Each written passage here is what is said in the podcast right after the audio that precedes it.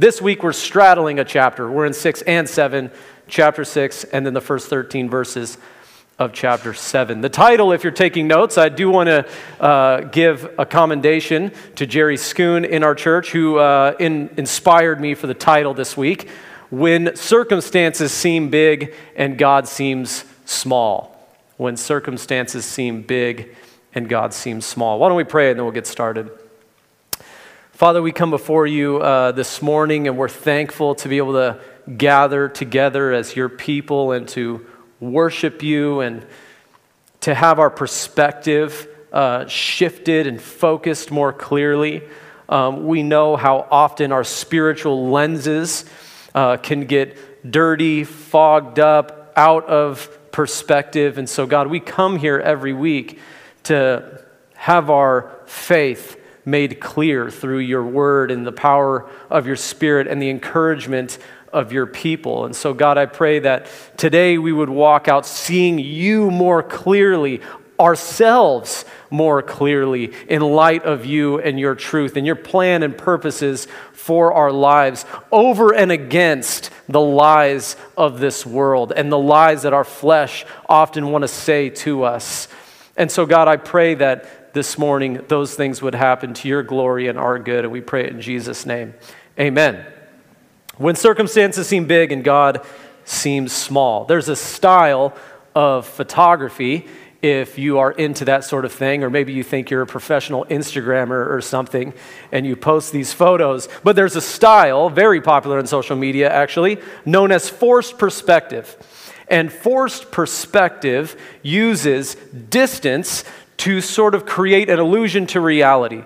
Uh, for example, what, they, what you would do in forced perspective is you would take the subject and the object of the photo and make one seem larger or smaller than what it really is, while making the other one seem larger or smaller than what it really is. Here's a couple examples that are going to go on the screen.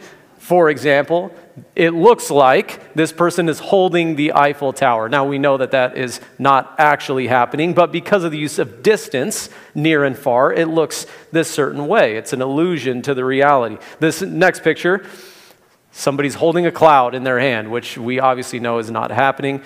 This is the obligatory Instagram photo. If you go to the Leaning Tower of Pisa, then you have to hold it up and then take a picture of it like you're holding the tower up because it's falling over. Or it can be used in film. Uh, it was one of the tools used in The Lord of the Rings. Uh, last service, I said it was Bilbo Baggins. It is Frodo Baggins. Thank you for the correction, Josh Hunsaker. Frodo Baggins and of course Gandalf there. The distance makes it look like Frodo is much smaller than he really is, and Gandalf larger than he really is. And I bring this up as an illustration here at the beginning to help you understand that photographers use this tool as an art form of illusion to reality. But this same tool, or a similar tool, I guess you could say, as an illustration, the enemy uses as a tool of disillusion in our Christian life. Similar to forced perspective in photography, the enemy also wants to shift your perspective and warp your viewpoint so that you live in a world like that, only spiritually speaking, where your circumstances seem big and God seems really small. But because, like those photos, for example, because we're familiar with those objects, we know something is not right. And so we can appreciate the creativity of the art form, but we aren't actually deceived in thinking that someone is holding up the Eiffel Tower. We're not tricked, and therefore we appreciate it. However, that is not as easy in the Christian life, because by very nature, the Christian life is a life of faith. And a life of faith are seeing things that are unseen. For example, in Hebrews 11, uh, it describes faith this way faith is the assurance of things hoped for. I'm confident of this, though I have not yet experienced this. And then he says, the conviction, the belief in things not seen. That's what faith is. Faith is seeing beyond your circumstances to what God in His Word says this is truth, this is reality. You are seeing this, but behind all of that is a bigger picture and a clearer picture, a more realistic picture, though we may only see what's right in front of us, and that can distort our views. And all of this is really hard because we are often falling into our flesh we don't walk in the spiritual all the time. Oftentimes, we fall into our natural inclinations and we respond to what we see, not what we believe in. And the enemy knows this. And in those moments of weakness, in those moments of our flesh, in those moments where we're leaning more into our natural inclination, what he does is he tries to convince us that God is small and our circumstances are too big. And when he does this, he can control our lives and keep us in bondage to Him. We have seen this happen in Exodus. In chapter 4, the people at the end, remember they were in this really difficult situation. They cried out to God. God heard. He sent Moses and Aaron. He, they preached to them. God is going to deliver you. It says they believed and they worshiped the Lord. Great high moment. Uh, they had an assurance of things hoped for. God that you just said is going to deliver us. But they had not seen it yet, yet they believed, and so they had joy. But then in chapter 5, the enemy comes in and forces their perspective. Before God was big and their circumstances became small, now it became the other way around. God made, or the enemy made their circumstances very big and made God seem very small. And by the end of chapter 5, they are blaming Moses for the things that have happened to them and then Moses goes off and blames God for what has happened to them. God's people were in a crisis of faith at the end of chapter 5. And though we could never possibly understand exactly what they were going through in that moment, we can relate, we can sympathize to a certain degree because we all know what it's like to go through seasons or experiences, to have circumstances where they seem bigger and larger than God. And what this chapter is going to teach us is how we should move from a forced perspective, a distorted reality, what the enemy wants us to see, and move to a biblical perspective where we see things as they truly are, as God communicates they are, where the unseen becomes visible and the visible things become unbelievable. We don't see them as the enemy wants us to see them. If I could summarize the big idea, into a simple statement, it would be this that when we are experiencing a crisis of faith, what we need is three things.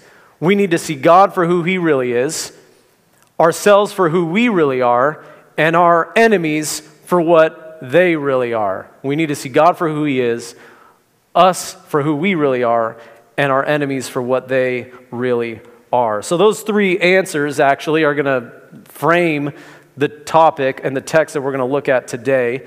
Uh, we're going to start with the first one, the most important one seeing God for who He is. It was A.W. Tozer who famously said, What comes into our minds when we think about God is the most important thing about us. And so that's why we're going to discuss this, the first one, really, because it's the first one that comes up in the passage. We're going to see God's initial response to Moses when he blames God for the evil that fell on his people this accusation of him at the end of chapter 5. So let's go ahead and read uh, first 13 verses of chapter 6. And as we read, I want you to pay attention to what God reminds Moses of. His name is concerned for his people, and then the repeated I wills that come after that. So let's read together. But the Lord said to Moses, Now you shall see what I will do to Pharaoh for with a strong hand he will send them out, and with a strong hand he will drive them out of his land. God spoke to Moses and said to him, I am the Lord. I appeared to Abraham, to Isaac, and to Jacob as God Almighty. But by my name, the Lord, Yahweh, I did not make myself known to them. I also established my covenant with them to give them the land of Canaan, the land in which they lived as sojourners. Moreover, I have heard the groaning of the people of Israel, whom the Egyptians hold as slaves. I have remembered my covenant. Verse 6 Say therefore to the people of Israel, I am the Lord and I will bring you out from under the burdens of the Egyptians, and I will deliver you from slavery to them, and I will redeem you with an outstretched arm and with great acts of judgment. I will take you to be my people, and I will be your God. And you shall know that I am the Lord your God who has brought you out from under the burdens of the Egyptians.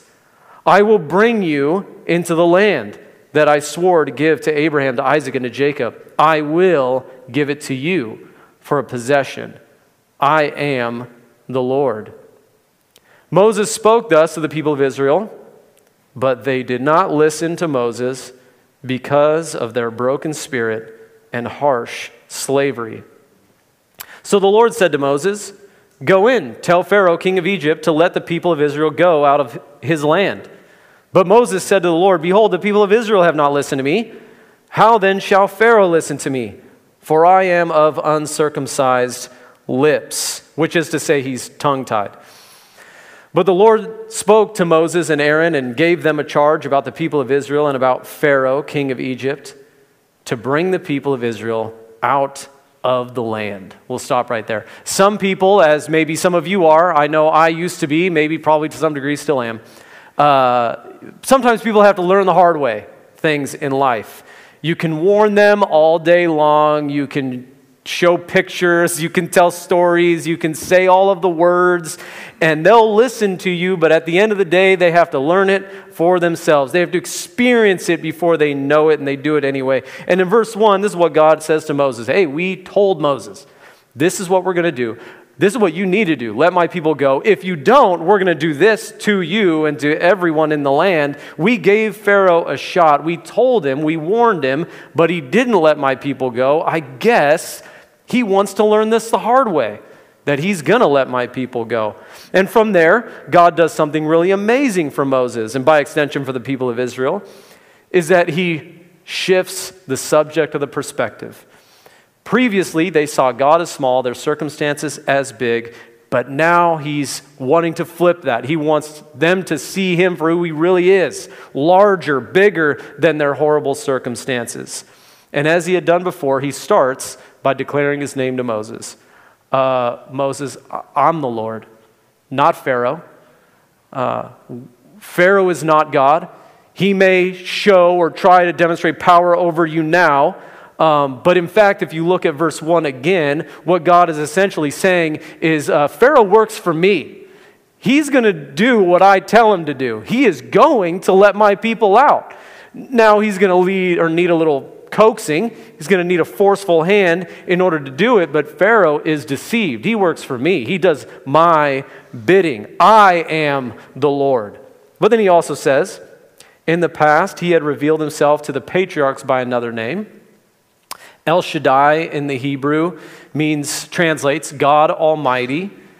But now God is saying, I, have revealed myself to you, and I'm revealing myself to my people now under this new name, this name Yahweh, that he earlier revealed in the burning bush as the God who is holy, the God who is a consuming fire, the God who purifies his people, separating them from the world and worldliness, and judges those who do evil. This is a new version, or I guess a broader revelation of the God that they already knew. And, and I guess maybe let me clarify that. This is not a new God.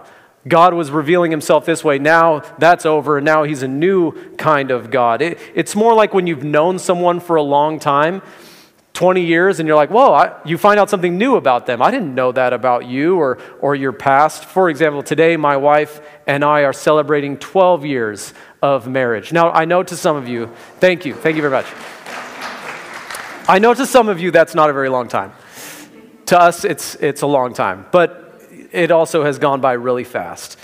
Uh, but at the same time, I am amazed how, even just this last week, we were having a conversation and she was talking about something a few years ago. uh, before we were married, and I, I had never heard that before. I didn't know that about her, that she had experienced that. And this is common in marriages and in relationships where you continue to learn things about them even as you've known them for a long time. And this is what God is saying. In the past, you knew this much about me. But now I'm going to reveal more about myself, more about my plan for my people. And the highlight is this I am the God who delivers my people. I am the God who brings salvation. I am the God above all other gods. And in fact, there is no other God. And I'm going to prove that. I am the Lord and no one else. So in verses 2 through 5, God reveals to Moses who he is, what he has promised to his people. He needs that for that perspective to move from forced to biblical. And then from here in verses 6 through 8, God then tells Moses not only who he is, but now what he's going to do through these seven I will declarations. Now, you know, seven is the number of wholeness, of completeness, of perfection. It is to say, this is going to happen. And he gives these seven I will declarations. Look at them again with me. I'll just list them off real fast. He says, I will bring you out from your burdens, I will deliver you from slavery. I will redeem you, which is to purchase back. I will redeem you through the judgment of Egypt. They're going to pay the price for what they've done. I will take you to be my people. I will be your God. I will bring you into the land. I will give it to you. Seven I will promises. And then notice at the end, he seals all of those I will promises with this insignia, insignia at the end I am the Lord, which is to say this if I can't do all of this stuff, then I'm not the Lord. But because I am the Lord, I'm going to do all of this stuff. So, for the sake of time, I just want to make two comments on these seven I will statements and what they're teaching us. First, and probably the most obvious is that salvation is by God's hand alone. In the context of Exodus, these I wills are a reminder that Moses and Aaron, they were not the Savior. God was using them, but they were not the Savior. God was going to deliver his people out of Egypt. God was going to bring his people into the land. God was going to enter into a relationship with them and they with him. He would do it. He would get the credit. He will get the glory. Why? Well, because he was the one doing it, not anyone else. No one could do this in their own power. Remember, Moses tried and failed horribly. Which reminds us that we can't save ourselves. We can't, through religious practice, morality, we can't try hard enough and then get to God and say, hey, look at all the good things I've done. Can't you let me into your heaven? It doesn't work that way. We can't save ourselves. We also, by extension, can't save anyone else. When we share the gospel, with someone, it isn't us doing the saving. They're not saved because we gave them the right answer, or they're not saved because we debated better than them. We, they aren't saved because we were wittier than them. None of that stuff. They are saved through God's Holy Spirit and His gospel working in them alone. He will do it. He alone gets the glory and the credit. Second, salvation is multifaceted. One of the problems, I think, in the American church is that we often think of salvation as great, now I get to go to heaven. Just one facet of salvation. Great, I am not going there, instead, I'm going there. And that is the last of the I wills, right? I will give you the land, I will give you heaven. But what about all the other things? Salvation is multifaceted. Salvation is starting with removal of guilt and shame. It is removing or delivering us from slavery under the power and the dominion of sin that reigns in these mortal bodies. This is what Paul talks about in Romans. Salvation is redemption, purchasing us back from the judgment that is coming upon sin. When Jesus died on the cross, he paid the price. The wages of sin is death. He paid that price for us on the cross. God redeemed his people through Jesus. Continuing on in these I wills, salvation is entering into a relationship with God where He knows us personally and we know Him personally. Another thing that I think we as Christians fail to recognize is that salvation is about union with God, us being with Him and being united to Christ, being in Christ. And that's what he's saying here. I didn't just forgive you of your sin, but I'm bringing you into a relationship with me where you and I, where we can know one another personally. The good news of the gospel is that we can know God as he knows us. Furthermore, salvation, God brings us into that eternal land of promise and gives us an inheritance of his grace. These promises, they're all found in the gospel that we should all know as Christian believers, remind ourselves of every single day. And they're told here to Moses go and remind them of the gospel, of the things that I will do for them. Remind them in their hopeless situation. And he goes, verse 9, and he tells them. And what does it say?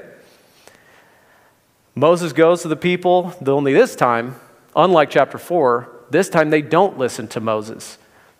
And it says why? Because of their harsh circumstances. And it would be like this today, right?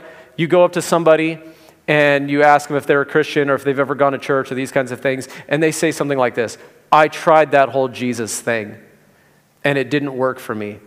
I tried that whole Jesus thing when my marriage was falling apart, and uh, well, he didn't fix my marriage, and so uh, it didn't work for me. Um, I tried that whole Jesus thing when like my work was really hard and he didn't fix it and I got fired. It, it, it, that Jesus thing didn't work for me. I tried that Jesus thing when I was going through that health crisis and it didn't work out for me. And so, you know, I tried it, it didn't work for me. And of course, you see the pattern in all those things. Who's God here? Who's the one that's bending to whoever's will? But I tried that whole Jesus thing and it didn't work out for me. Oh, so what, what are you doing now? I, I do meditation, yoga. I'm a vegan now. I don't know, whatever. Not that ve- being a vegan is bad. Uh, I'm a minimalist. I don't know. Whatever they do to sort of replace that. I tried that whole Jesus thing, so now I'm trying this thing out. To them, God in their circumstances was very small, and their circumstances were too big, and He didn't fix it. Therefore, He wasn't real. And so the same thing is happening here.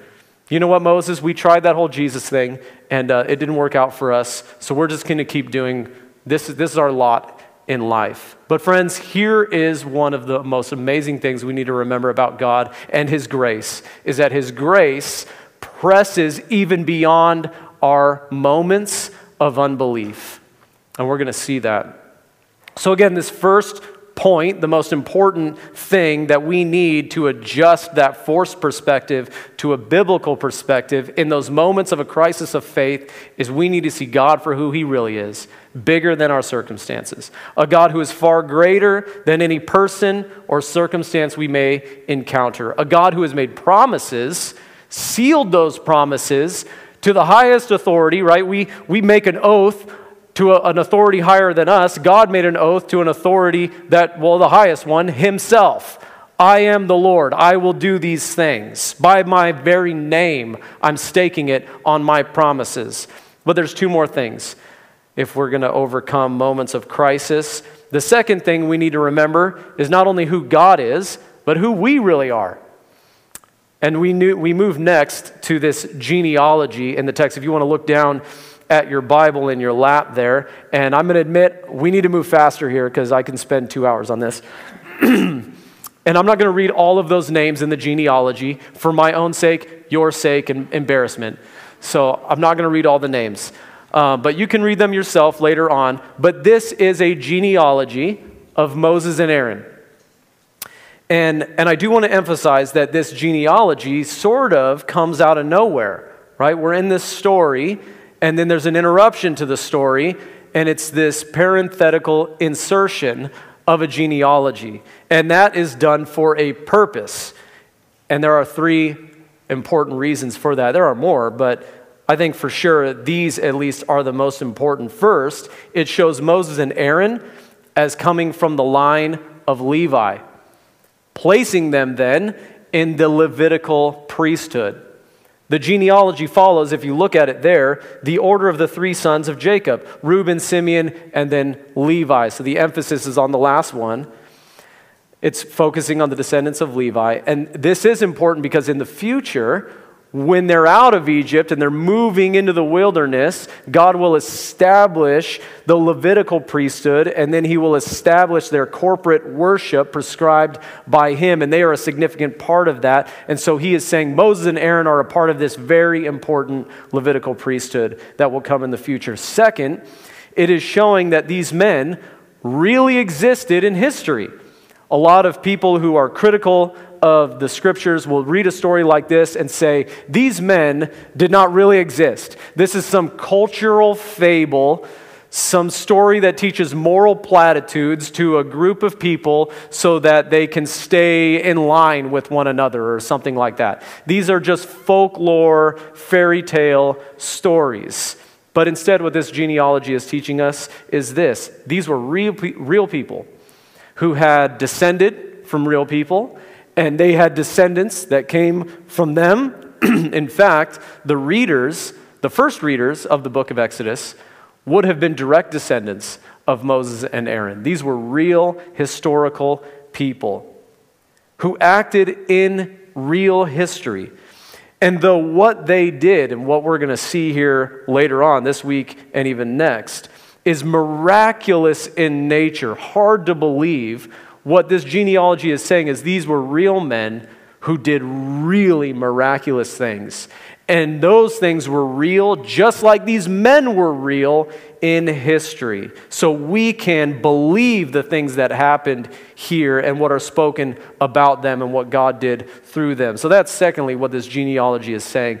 Third, and perhaps most notably, it is showing that God uses, I'll put it this way, fabulously flawed people in his kingdom work. If you're a Bible student, maybe you look down at these names and you look and see, huh, I've seen these names before Reuben, Simeon, and Levi. Aren't those the guys? Reuben slept with his father's concubine. He was kind of a weird guy. Simeon and Levi, aren't those the, the guys that committed genocide and killed an entire group of people. Nadab and Abihu, aren't those the people who will eventually offer this evil form of worship on the altar and God will kill them over it? Uh, these are pretty sketchy individuals. These were not comic book heroes. These were real people, sinful and messed up, and yet called and loved and used by God in fascinating ways. These men, Moses and Aaron, belonged to that group. And theoretically speaking, so do all of us in this room. When God calls people into a relationship with Him, uses them, He calls fabulously flawed people.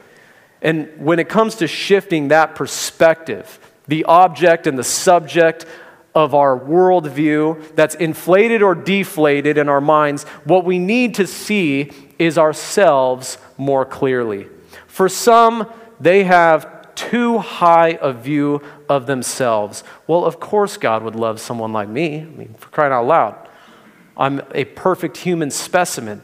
Why would he not love someone like me? They are entitled, they're arrogant, they're prideful. And because, or they're like the Pharisees. Well, I am a descendant of this person. I belong to this family, this tribe. Of course, God's going to accept someone like me. They struggle because of that to see their need of grace, and therefore they fall short. And yet they're blinded by their own pride. Meanwhile, others are so down on themselves, so run down by the effects of sin, that they can't imagine a God who could possibly love a wretched sinner like them. And what they need to see is the availability of grace even for them.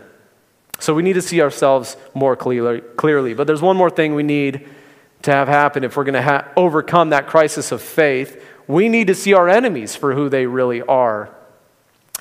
Which is this they are powerful, but they are posers. They are a cheap imitation of the real thing. Let's pick up and read in chapter 7, the first 13 verses. and the Lord said to Moses, See, I have made you like God to Pharaoh, and your brother Aaron shall be your prophet. You shall speak all that I command you, and your brother Aaron shall tell Pharaoh to let the people of Israel go out of his land. But I will harden Pharaoh's heart. And though I multiply my signs and wonders in the land of Egypt, Pharaoh will not listen to you. Then I will lay my hand on Egypt and bring my hosts, my people, the children of Israel, out of the land of Egypt by great acts of judgment. The Egyptians shall know that I am the Lord when I stretch out my hand against Egypt and bring out the people of Israel from among them. Moses and Aaron did so. They did just as the Lord commanded them. Now Moses was 80 years old and Aaron 83 years old when they spoke to Pharaoh. Verse 8 Then the Lord said to Moses and Aaron, When Pharaoh says to you, Prove yourselves by working a miracle, then you shall say to Aaron, Take your staff and cast it down before Pharaoh, that it may be a serpent. So Moses and Aaron went to Pharaoh and did just as the Lord commanded. Aaron cast down his staff before Pharaoh and his servants, and it became a serpent. Then Pharaoh summoned the wise men and the sorcerers, and they, the magicians of Egypt, also did the same by their secret arts. For each man cast down his staff, and they became serpents. But Aaron's staff swallowed up their staffs. Still, Pharaoh's heart was hardened and he would not listen to them as the Lord had said. Well, like I said earlier, we're stopping right before the main 10, I guess, famous plagues that hit Egypt. But maybe we shouldn't think about them as plagues because not all of them are actually plagues. What does God say they are? They're signs and wonders supernatural actions that are meant to communicate a very clear message. In fact, in the book of Acts, the apostles, it says, they went out preaching the gospel, preaching about the resurrection of Jesus, and doing signs and wonders.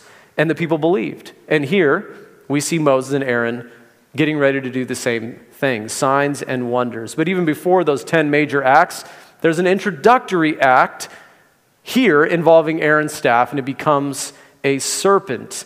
And in response, we read, the magicians of Egypt are able to replicate, to repeat the same miracle, which is really amazing to think about. We'll get into that in a moment. Let me pause on that. Let me say a few things about the first seven verses, though, because there's a few things happening there. For starters, it's important to remember this that this was not merely a political coup. Uh, this was not two groups battling it out together in politics. This was a spiritual battle. This was a war of the gods, whose God was real and who was to be worshiped and served. And maybe to some degree, all conflicts are really just spiritual battles. Who is going to be on the throne of our hearts? All political power struggles on some level are a spiritual matchup. Only here it's just more apparent to us. And what we see stated in the beginning is that God reverses the role. Remember, Moses was in Egypt and Pharaoh was like God to him. But now God comes in and says, it's going to be the other way around now. That poser is now going to look to you like God. Now, he doesn't right away, but he eventually will. Moses will be like God to Pharaoh. The poser is being replaced with the real thing. And from here, we also read something we've seen before. We haven't discussed it yet. And in fact, I'm only going to make a comment this week because we'll get more into it next week, which is where it says that God hardened Pharaoh's heart, or he says, I will harden Pharaoh's heart in verse 3. In verse 13, however, it says that Pharaoh hardened his own heart toward God. So, what is it? The chicken or the egg? Uh, is it God doing it? Is it Pharaoh hardening his own heart. And this is one of those moments where we need to hold both of these truths in our hands and say, yes, both of these things are true at the same time. Again, we will get into that more next week because it's repeated over and over again when we talk about the plagues that hit Egypt. Uh, but there is something we need to answer here, which is this why did God do this to Pharaoh? And he tells us the reason there in verse 5 so that all the Egyptians may know that I am the Lord. God was going to do this.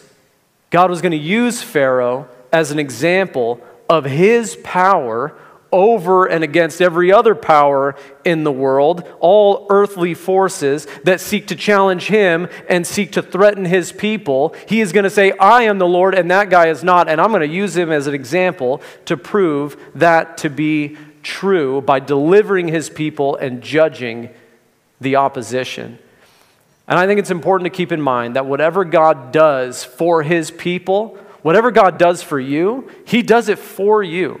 When he shows you grace, you mercy, he does that for you. But he also does it for all of those around you so that they can see what a, tra- a, transformed and converted life actually looks like. So, as he's delivering these people, he's saying, I'm going to do this so that the Egyptians know that I am the Lord. And, and we're about to see that there's a lot of cheap imitations out there that want to lure you in and believe that. And God is saying, I want to, by your life, show the world that all of that is fake, all of that is fleeting. But this is the real thing. And, and unfortunately, there are too many Christians today not living distinct enough lives where the world can look in and say, you know what, that person has something that I don't have. And in fact, isn't that exactly what happens in the miracle? He repeats, or he, they do this miracle, and, and yet Pharaoh comes in and says, I can do that. My people can do that. And I think a lot of Christians live their lives this way, where maybe their faith is sort of held under the radar, under the surface. Uh, they may live a little bit different. Maybe they think, oh, you're just a good person but they don't live in a truly distinct way where the world says, you know what, you have something that I don't. I was on a, I flew to California this last week uh, for a couple of days to go see some friends, and, and one of my heroes in the faith, Sinclair Ferguson, uh, he's my favorite preacher in the world, and I got to go see him, which was awesome. But on the way, the Lord had a conversation for me, with me, or for me, uh, on the plane with some individual.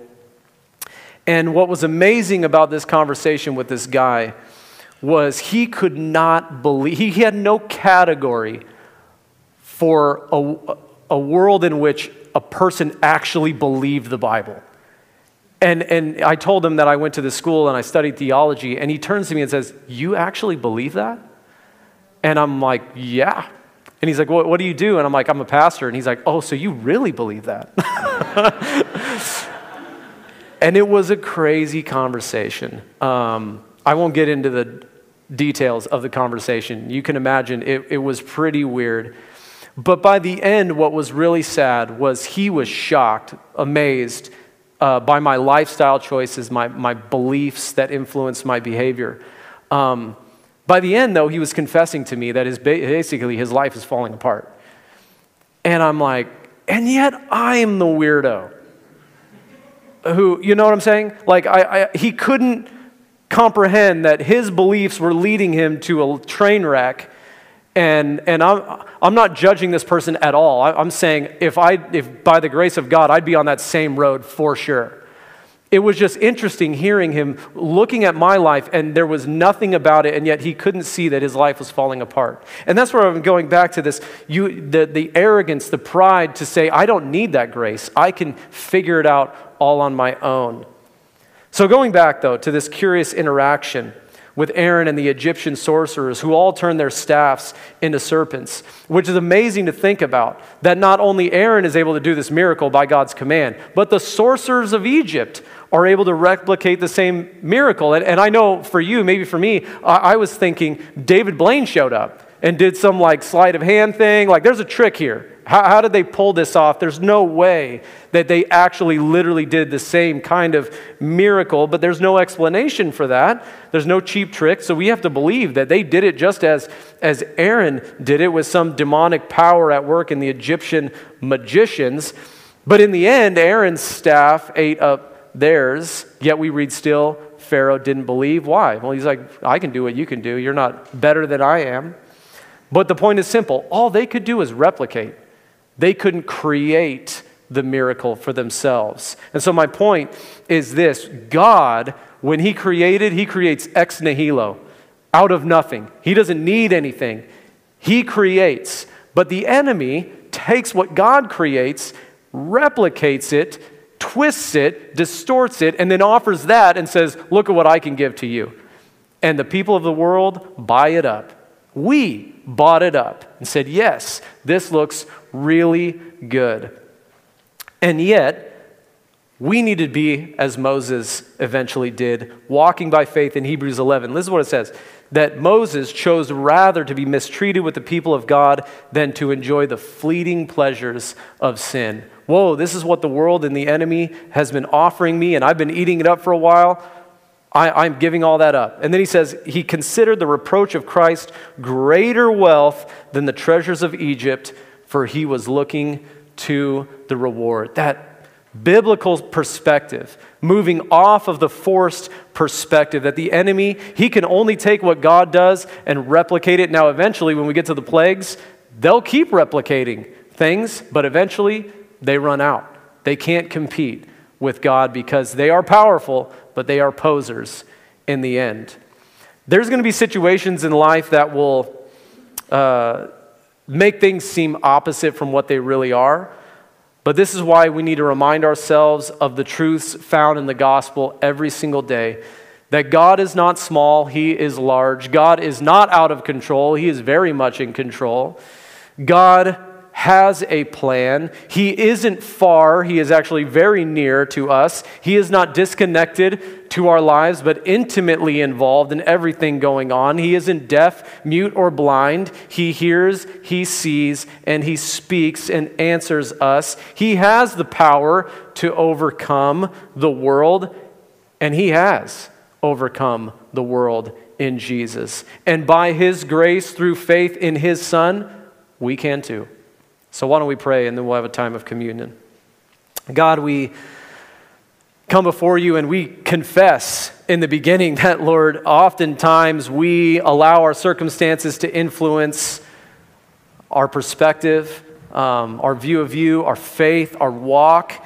Um, and so, God, thank you that your word encourages us, that your grace pushes past even our unbelief. Thank you that you will do all of these things for your people, that you will accomplish salvation, that it is not dependent on anyone. You will do these things. And yet you use people like us in your great plan. God, your is just grace upon grace. Wonders upon wonders, the things that you do. Your ways are infinitely higher than our ways, and your thoughts infinitely higher than our thoughts. And so, God, help us to live and walk out of this place today having a biblical perspective and then walking in light of that. And we pray all this in Jesus' name. Amen.